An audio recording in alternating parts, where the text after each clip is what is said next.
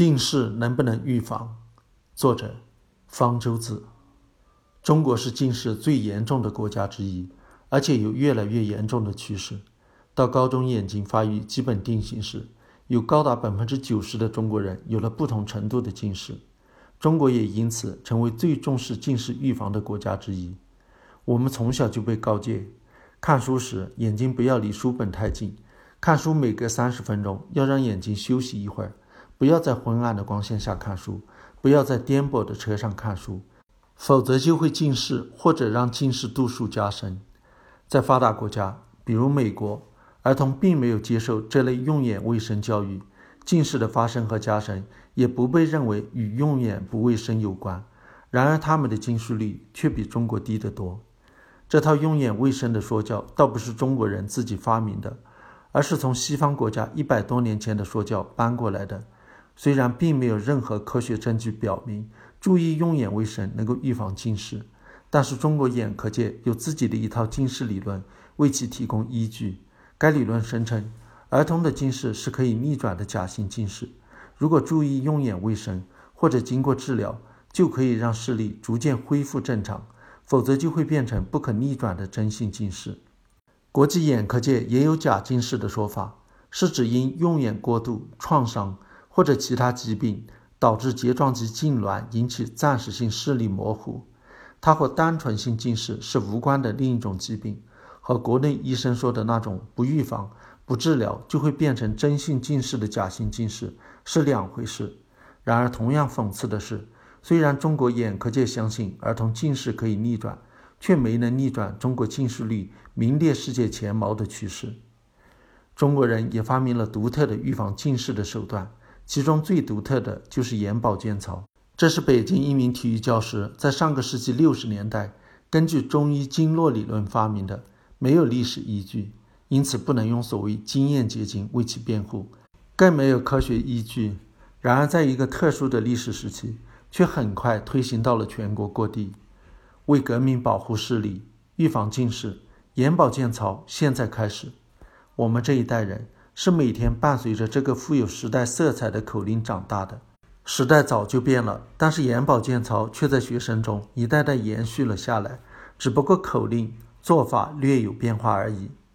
近年来才有人想到要对眼保健操的效果究竟如何做科学研究。北京同仁医院在2016年发表了一篇论文，据他们说，这是首次研究眼保健操对预防近视的长期影响。他们跟踪了二百零一名初中儿童两年，其中九十八人做眼保健操，一百零三人不做。其结果是，做眼保健操既不能预防近视的发生，也不能阻止近视的加深。他们对做眼保健操的儿童进一步分组，认为其中三十一人做眼保健操的质量高，然后发现他们的近视进展似乎比其他人减缓了一点，屈光度少了零点一五滴。相当于眼睛度数少了十五度，但是这么小的样本数和这么微弱的效果是没有统计意义的。何况做眼保健操质量高低本来就是很主观的认定。国内有些预防治疗近视的方法，则是从国外学来的。例如，通过戴远视眼镜来预防治疗近视，其原理据称是戴上一个凸透镜之后，看近处就相当于分担了晶状体的一部分负担。从而防止了眼睛肌肉的过度疲劳，但是戴上远视眼镜以后，看远处就看不清了，所以国内称之为雾视疗法。但是美国、芬兰、丹麦等国的随机对照临床试验已经证明了戴远视眼镜是不能延缓近视的加深的。国内目前比较流行的是戴角膜塑形镜，角膜塑形镜是一种和隐形眼镜类似的角膜接触镜片。通过戴它压迫角膜，临时改变眼球的屈光，这样就能达到矫正近视的目的。一般是晚上睡觉的时候戴，白天摘下来。但是它只能矫正轻度、中度近视，对高度近视是没有效果的。效果好坏也因人而异。它对视力的矫正是临时的，戴一个晚上可以维持白天不用戴眼镜，但是过两三天角膜又会恢复原状，又近视了。所以要每个晚上都戴，和戴隐形眼镜类似。如果镜片和手不卫生，那么戴角膜塑形镜就会导致角膜被细菌或者真菌感染，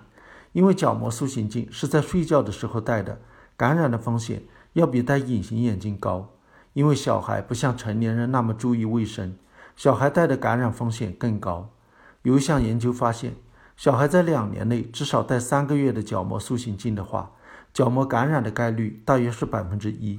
严重的感染会导致角膜溃疡，让视力丧失乃至失明。有的研究认为，小孩戴角膜塑形镜能够防止近视加深，但是这些研究的设计存在缺陷，并不能作为定论。所以目前看来，戴角膜塑形镜只是为了临时改善视力，是不是值得冒角膜感染的风险，就值得仔细考虑了。上述这些做法都是想通过保健或者使用器械来预防、治疗近视，但都没有效果或者效果很小。近视被视为是一种疾病，当然就有人想到能不能用药物来治疗。人们很容易想到的是眼科做散瞳检查时使用的阿托品眼药水。它能够麻痹睫状肌，放松其痉挛，似乎可以借此预防近视。在19世纪，就有医生想到用阿托品来预防近视。动物实验表明，阿托品的确能够预防近视。例如，近视研究经常用鸡做实验，在小鸡出生几天后，把它的眼睑缝上，或者给它戴上半透明眼罩，会影响小鸡眼睛的发育，迫使它们变得近视。但是如果同时给小鸡眼睛滴阿托品眼药水，就可以防止它变近视。然而，鸟类的眼睛构造和哺乳类的眼睛是不同的，阿托品并不能让小鸡的眼睛散瞳或者麻痹其睫状肌，说明阿托品并不是通过干预眼睛调节功能来预防近视的。那么，阿托品对人类近视有没有类似的预防作用呢？临床试验表明也有一定效果，有一项随机。对照双盲临床试验是对四百名新加坡儿童做的，其中一组儿童每天晚上用百分之一的阿托品眼药水滴一只眼睛，两年以后和对照组相比，他们眼睛度数加深程度低了百分之七十七，少加深了一点二滴，他们的眼轴平均长度没有变化，而对照组的眼轴平均长度增加了大约零点四毫米，这种效果在停药以后还能保持。三年后，用药组的平均屈光度是负的四点二九 d，而对照组的平均屈光度是负的五点二二 d。